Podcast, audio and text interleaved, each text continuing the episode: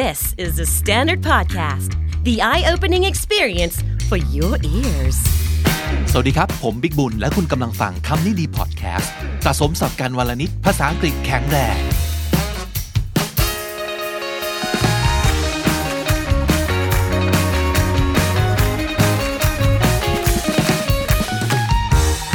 คุณผู้ฟังครับ วันนี้มีซีรีส์ใหม่มานำเสนออีกแล้วนะครับ เกือบทุกครั้งที่เห็นเราทำของใหม่เนี่ยก็มาจากไอเดียแล้วก็ข้อเสนอของคุณผู้ฟังนั่นเองครับ อันนี้ก็เช่นเดียวกันนะฮะ ผมขอเรียกมันว่าคำนี้ดี vocab class ครับจะเป็นการเน้นสอนศัพท์กันในบรรยากาศห้องเรียนเบาๆนะครับ เพราะว่าเรามีสไลด์ให้ดูกันด้วยนะครับบน YouTube นะครับ เพราะฉะนั้นซีรีส์นี้เชียร์ให้ดูบน YouTube เป็นหลักแล้วกัน แต่ถ้าเกิดอยากฟังเฉยๆ ก็ยังได้อยู่นะครับ ทุกช่องทางทุกแพลตฟอร์มยังเหมือนเดิมนะครับ แต่ว่าในสไลด์บน YouTube เนี่ยก็จะมีรูปคำรูปประโยคให้ดูกันด้วย ก็จะได้เรียนศัพท์กันสะดวกขึ้นนะครับอะมาที่ตอนของวันนี้นะครับ premiere episode ของคำนี้ดี vocab class อันนี้เรียกว่าเป็นคำนี้ดีวันละโหลนะครับ ก็คือมีศัพท์มาฝากกันวันละ 12คำครับ ไม่มากเกินไปไม่น้อยเกินไปนำเสนอกันเป็นคอนเซปต์แล้วก็มีตัวอย่างประโยคให้ด้วยนะครับ วันนี้ศัพท์ดีๆ มีรอบตัวครับ phrasal verbs are all around อะไรก็ตามที่มัน all around ก็คือ มีอยู่รอบตัว มีอยู่เต็มไปหมดเลย มองไปทางไหนก็เห็นประมาณนั้นนะครับคำว่า phrasal verbs ก็คือกริยาวลีครับ ก็คือกริยาวลีที่ลงท้ายด้วยคำว่า around นั่นเองนะครับ ทีนี้มาดูกันก่อนว่า แล้วกริยาวลีเนี่ยมันคืออะไรกันแน่นะครับ phrasal verbs คำว่า phrasal ก็มาจากคำว่า phrase เป็นคำนามเติม al ก็เป็นคำ adjective นะครับคำว่า phrase คือวลีครับ วลีคืออะไรก็คือ group of words กลุ่มคำอย่างในภาษาเนี่ยครับ ไม่ว่าจะอังกฤษจะไทยนะครับ ขอให้มีประธาน มีกริยา เป็นประโยคแล้วทันทีถูกไหม ก็คือเราเข้าใจว่าเกิดอะไรขึ้น เข้าใจว่าใครทำอะไร หรืออะไรเป็นยังไง เช่น I cry ฉันร้องไห้ ใจความครบถ้วนสมบูรณ์ครับ รู้ว่าใครทำอะไร I cry ฉันร้องไห้ เป็นประโยคแล้วนะครับ หรือว่า my work sucks งานของเราเนี่ยห่วยสิ้นดี my work ก็เป็นประธาน suck เป็นกริยาแปลว่าห่วยนะครับ my work sucks เป็นประโยคแล้วเรียบร้อย นั่นคือ sentence แต่ถ้าเป็น phrase นั่นคือเป็นวลีนะครับ ก็จะเป็นแค่กลุ่มคำที่ไม่ได้บอกครบถ้วนอย่างนี้ว่า ใครทำอะไร ก็คือไม่มีประธานและกริยาชัดเจน เช่น on the table บนโต๊ะ เห็นภาพนะ แต่ไม่เข้าใจว่าเรื่องราวทั้งหมดคืออะไร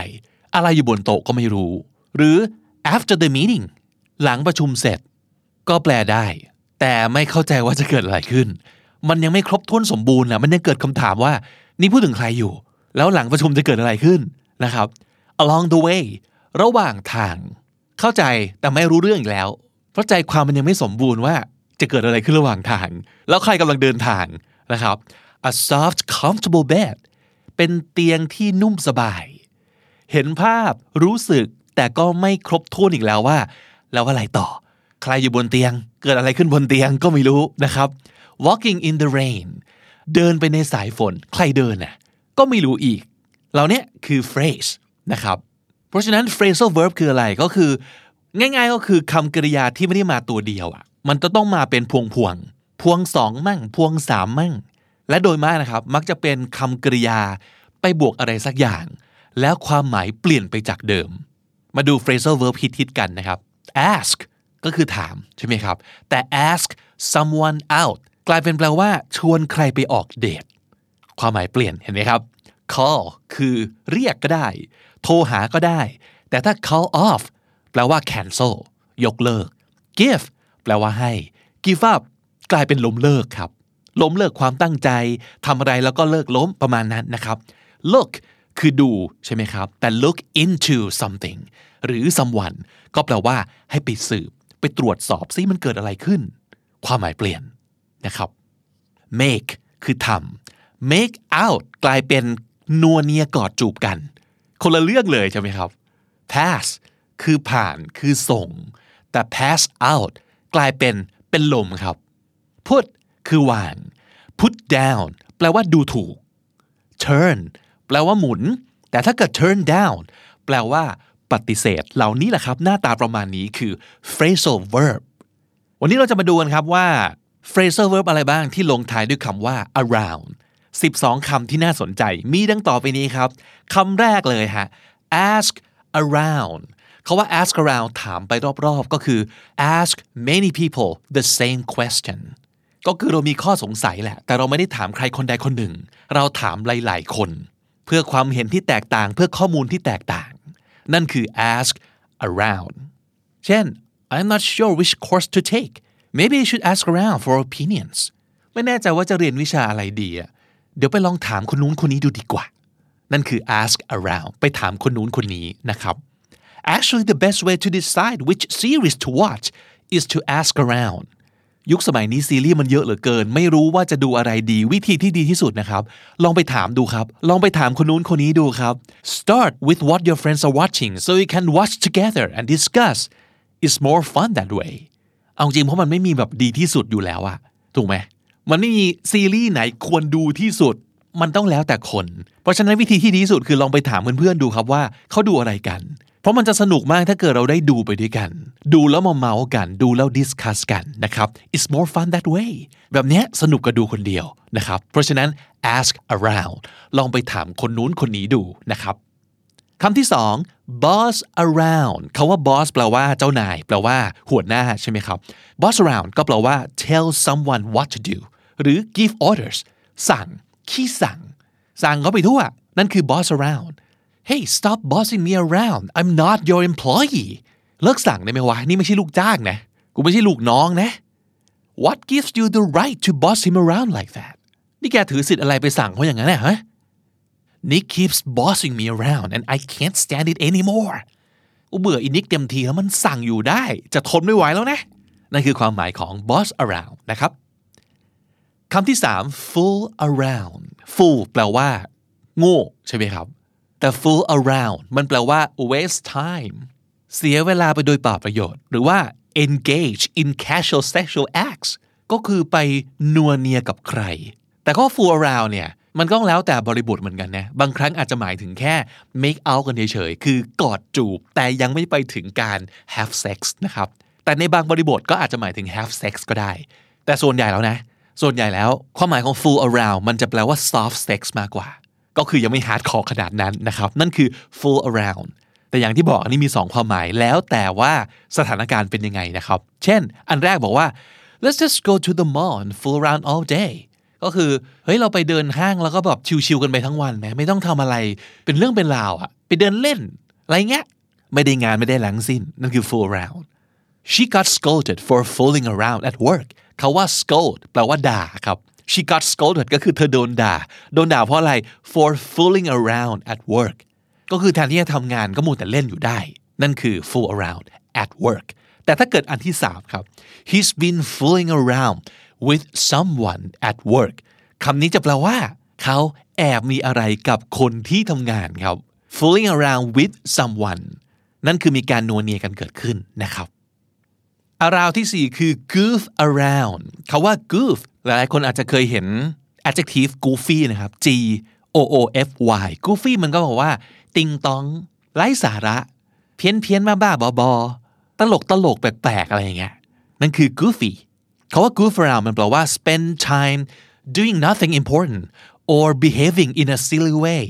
ความหมายคล้ายๆกันก็คือทำตัวติงตองไร้สาระนะครับ let's just go to the mall and goof around all day ตัวอย่างเดียวกันกับเมื่อกี้เลยนะครับ ความหมายก็ใกล้เคียงด้วยก็คือ ไปทำตัวติงตอง บ้าๆบอๆเล่นๆ อะไรเงี้ยนะครับ he always goofs around in the meeting and it's really annoying ไอเนี่ยเวลาประชุมกันนะชอบแบบเล่นน่ะเล่นติงตอง บ้าบอ น่าลำคาญ แทนที่จะรีบประชุมให้มันเสร็จเสร็จมัวแต่เล่นอยู่ได้ นั่นคือ goof around นะครับ อันที่ 5 ครับ horse around ม้าก็มานะครับ ม้าก็ได้ด้วยเลยเนี่ยบอกว่าต้องเป็น verb ไงนะครับ horse around มันแปลว่า คล้ายๆกันกับ goof around ก็คือ behave in a silly and noisy way เล่นกันติงตองไร้สาระเอะอะน่ารำคาญนั่นคือ horse around นะครับ Dan was horsing around the house and ending up breaking his mom's favorite vase ก็คือเจ้าหนูแดนเนี่ยเล่นเอะอะไปรอบๆบ้านแล้วก็ที่สุดแล้วก็ทำแจกันใบโปรดของคุณแม่ตกแตกนะครับ นั่นคือ horse around the house The kids are horsing around all day long and it's driving me crazy. Working from home is almost impossible. กับคุณพ่อคุณแม่ที่ลูกๆปิดเทอมนะครับ หรือว่าเจอมาตรการ social distancing โรงเรียนปิดทุกคนทำงานจากที่บ้านเรียนจากที่บ้าน พอลูกๆอยู่บ้านเล่นกันทั้งวัน คุณแม่คุณพ่อ เริ่มทำงานไม่รู้เรื่องแล้วนะครับ เพราะอะไรเพราะว่าคุณลูก horse around all day long okay enough horsing around let's get back to work เอาล่ะเล่นกันมาพอแล้วพวกเรากลับไปทำงานกันสักทีนะครับ horse around คำที่ 6 คือ jerk around วันนี้เราจะได้สับทำนองนี้เยอะมากเลยนะครับ คือ waste time ไร้สาระไปวันๆมัวแต่เล่นไม่ได้ทำงานไม่ได้ทำให้เกิดประโยชน์อะไรขึ้นมาเลยนะครับ หรือว่า intentionally cause difficulty for someone ก็คือตั้งใจกวนประสาท ไปป่วน ไปรบกวนเขา ไปกวนตีนเขานะครับ they jerked around for hours instead of doing their homework ความหมายนี้ก็คือ waste time มัวแต่เล่นบ้าอะไรกันอยู่ได้การบ้งการบ้านไม่ยอมทำนะครับ I don't think she really likes you she's just jerking you around she's taking advantage of you ฉันว่าเธอไม่ได้ชอบแกจริงว่ะ เธอปั่นหัวแกเล่นเฉยๆนะเนี่ย Don't jerk me around tell me what's going on เฮ้ยหยุดกวนตีนได้แล้วเลิกปั่นหัวกันได้แล้วบอกมาสักทีดีว่ามันเกิดอะไรขึ้นเนี่ย Don't jerk me around อันต่อไปครับ mess around คาว่า mess around ก็คือ behave in a stupid or annoying way เล่นบ้าๆ เล่นแผลงๆกวนประสาทคนอื่นประมาณนี้นะครับ หรือว่า interfere ก็คือเข้าไปยุ่ง with something in a harmful way อันนี้ก็คือเช่นมาดูตัวอย่างที่ 3ก่อนเลยนะครับ don't mess around with guns เฮ้ย ปืนเนี่ย อย่าเล่นนะเว้ย อย่าไปเล่นบ้าๆ เล่นแผลงๆเลยเว้ย ปืนลั่นขึ้นมาผีผลักขึ้นมาเนี่ย ถึงเจ็บถึงตายกันนะนะครับ don't mess around with guns hey stop messing around and get your life together already เฮ้ยเลิกใช้ชีวิตแบบเละๆเทะๆได้ละดูแลตัวเองหน่อยดี get your life together ก็คือทำชีวิตตัวเองให้มันดีๆหน่อย อย่าปล่อยเละๆเทะๆทิ้งขว้างไม่เอา อะไรควรทำก็ต้องทำดูแลการเงินหน่อย ดูแลสุขภาพหน่อย หางานดีๆทำหน่อย คนรักคนใกล้ชิดดูแลเขาดีหรือยังนะครับ นั่นคือ get your life together Come on stop messing around with me there's no such thing as ghost อันนี้คือน่าจะโดนเพื่อนหลอกผีแน่นอนนะครับกำลังโดนเพื่อนแกล้งอยู่แล้วก็บอกว่าเฮ้ยไม่เอาดิอย่าแกล้งดิอย่ามาหลอกให้กูกลัวดิผีไม่มีจริงหรอกเว้ยนั่นคือ mess around นะครับ mess around with someone ก็อาจจะหมายถึงแกล้ง แกล้งใครสักคนนั่นเองอะคำต่อไปคำที่ 8 นะครับ poke around คำว่า poke ก็คือแย่ แย่แบบเอาไม้แย่เอานิ้วจิ้มประมาณนี้นะครับ poke around แปลว่า search for something หรือว่า investigate something คนครับ ค้นหาขุดคุยนะครับ she's been poking around in the closet for hours looking for something to wear on a date เธอคุยตู้เสื้อผ้ามาเป็นชั่วโมงนะเนี่ยเพราะว่ากำลังจะออกเดทก็เลยอยากแต่งตัวให้เชงวับที่สุดนะครับ I don't like people poking around in my personal life เฮ้ยเราไม่ชอบไม่มีคนมาแบบยุ่งมาขุดคุยชีวิตส่วนตัวของเราเว้ย poke around in my personal life ก็คือไปคุยไปยุ่งกับเรื่องของใคร กับเรื่องส่วนตัวของใครนะครับ I'm sure there's a mole within our group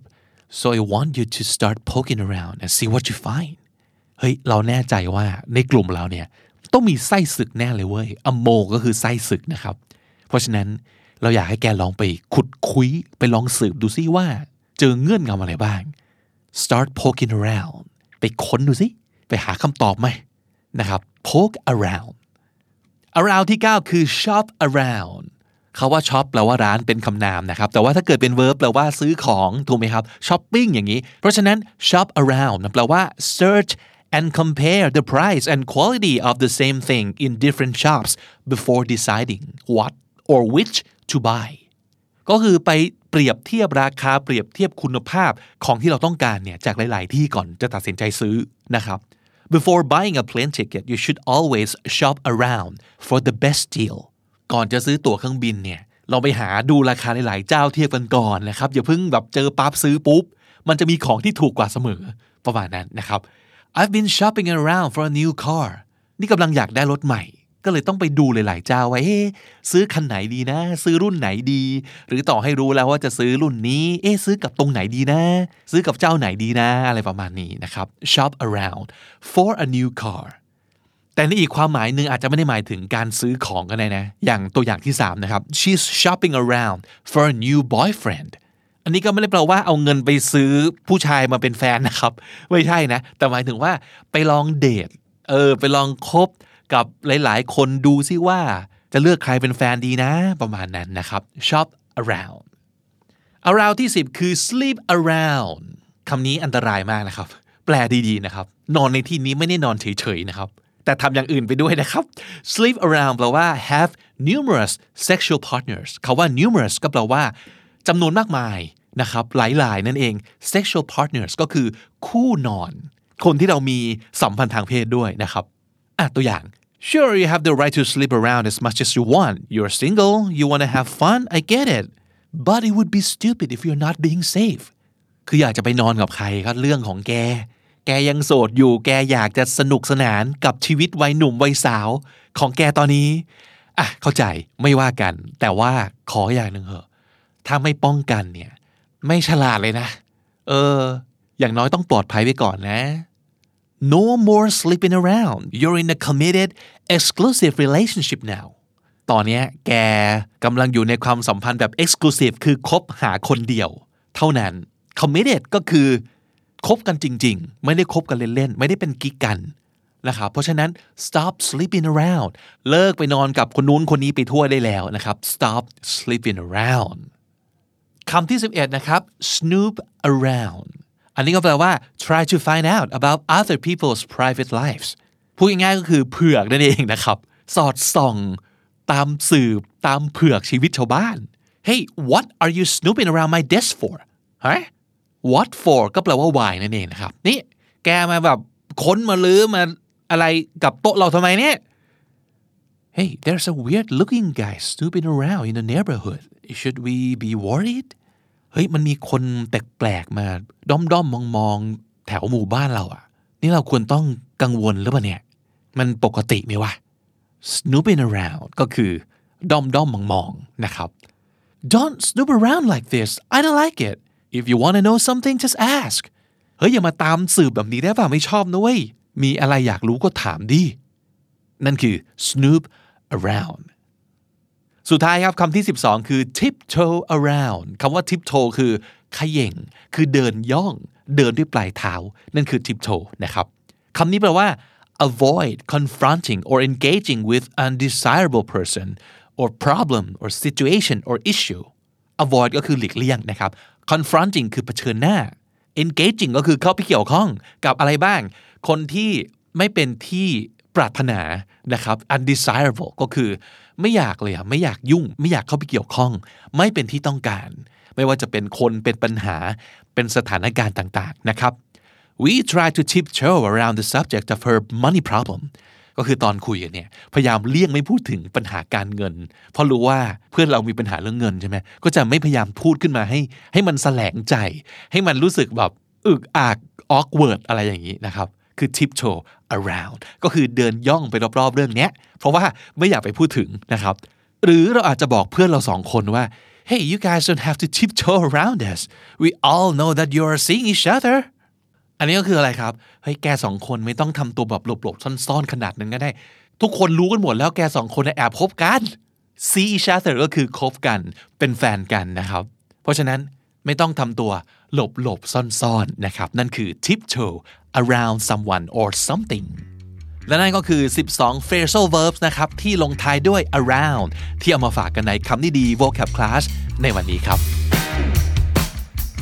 สรุปสับในวันนี้นะครับ วันละโหลก็เอาไปทั้งหมด 12คำครับคำแรก ask around ask around ก็แปลว่า ถามคนโน้นคนนี้ครับ ask around boss around ก็คือสั่งคนโน้นคนนี้ไปทั่วนะครับ boss around fool around ก็แปลว่าไร้สาระไปเรื่อย หรือว่าไปนัวเนียกันกับใครสักคนหนึ่ง แต่ยังไม่ถึงกับขั้นของการ have sex นะครับ fool around goof around ก็คือติงต้องไปเรื่อยครับ goof around horse around ก็คือเล่นไปเรื่อย เอะอะไปเรื่อย horse around jerk around แปลว่าปั่นหัว แปลว่ายั่วประสาท แปลว่าป่วน jerk around mess around นี่คือกวนประสาทครับ หรือว่าเล่นบ้าๆ mess around poke around แปลว่าคุยหาอะไรสักอย่างหนึ่ง poke around shop around แปลว่าเปรียบเทียบตัวเลือกหลาย ๆ อันก่อนจะตัดสินใจ shop around sleep around แปลว่านอนกับใครๆไปทั่วเลย sleep around snoop around คำนี้คือแอบสืบหรือว่าตามส่องครับ snoop around tiptoe around คือเลี่ยงปัญหาเลี่ยงไม่พูดถึงเรื่องใดเรื่องหนึ่ง หรือว่าปัญหาใดปัญหาหนึ่ง tiptoe around และถ้าติดตามฟังคำนี้ดีพอดแคสต์มาตั้งแต่ episode แรก มาถึงวันนี้คุณจะได้สะสมศัพท์ไปแล้วทั้งหมด รวม 3,126 คำและสำนวนครับ และนั่นคือคำนี้ดีประจำวันนี้นะครับ และนี่คือช่องทางปกติในการติดตามฟังรายการของเราครับ นั่นก็คือ Apple Podcast Spotify Podbean SoundCloud YouTube แล้วก็ j o o x นะครับ ฝากไลค์ฝากคอมเมนต์ฝากแชร์ฝากซับกันด้วยนะครับ แต่อย่างที่บอกฮะสำหรับซีรีส์นี้ซึ่งก็คือคำนี้ดี vocab class ที่เน้นการเรียนศัพท์นะครับกับที่กำลังจะตามออกมาอีกอันหนึ่งเร็วๆนี้ก็คือคำนี้ดี easy class ซึ่งจะเป็นการเน้น grammar นะครับอันนี้ขอเชียร์ให้ไปติดตามใน YouTube เพราะว่าเป็นพอดแคสต์ที่ประกอบสไลด์ด้วยครับ ดูหน้าจอกันไปด้วยได้เลย เป็นการแก้ปัญหาคนที่อยากได้ซับแล้วก็คนที่อยากจะจดซับตามไปด้วย นะครับคำนี้ดีวันละโหลครับ 12คำศัพท์รับไปเลย รายวันจันทร์ถึงศุกร์นะครับ ส่วนในหนึ่งคอนเทนต์ที่ออกแบบสำหรับคนนอนไม่ค่อยหลับนะครับ เราก็จะชวนคุณท่องศัพท์กันจนสลบ พบกันทุกวันพุธและวันเสาร์กับคำนี้ดี Sleepy ASMR นะครับ ฝึกภาษาอังกฤษกันบนเตียงโดยเฉพาะไปเลย จะได้หลับง่ายแถมได้สับด้วย เพราะฉะนั้นนอนไม่หลับท่องสับกันที่นี่ The Standard Podcast นะครับ ผมบิ๊กบูลวันนี้ไปก่อนนะครับ อย่าลืมเข้ามาสะสมศัพท์กันทุกวันวันละนิด ภาษาอังกฤษจะได้แข็งแรง สวัสดีครับ The Standard Podcast, eye opening for your ears.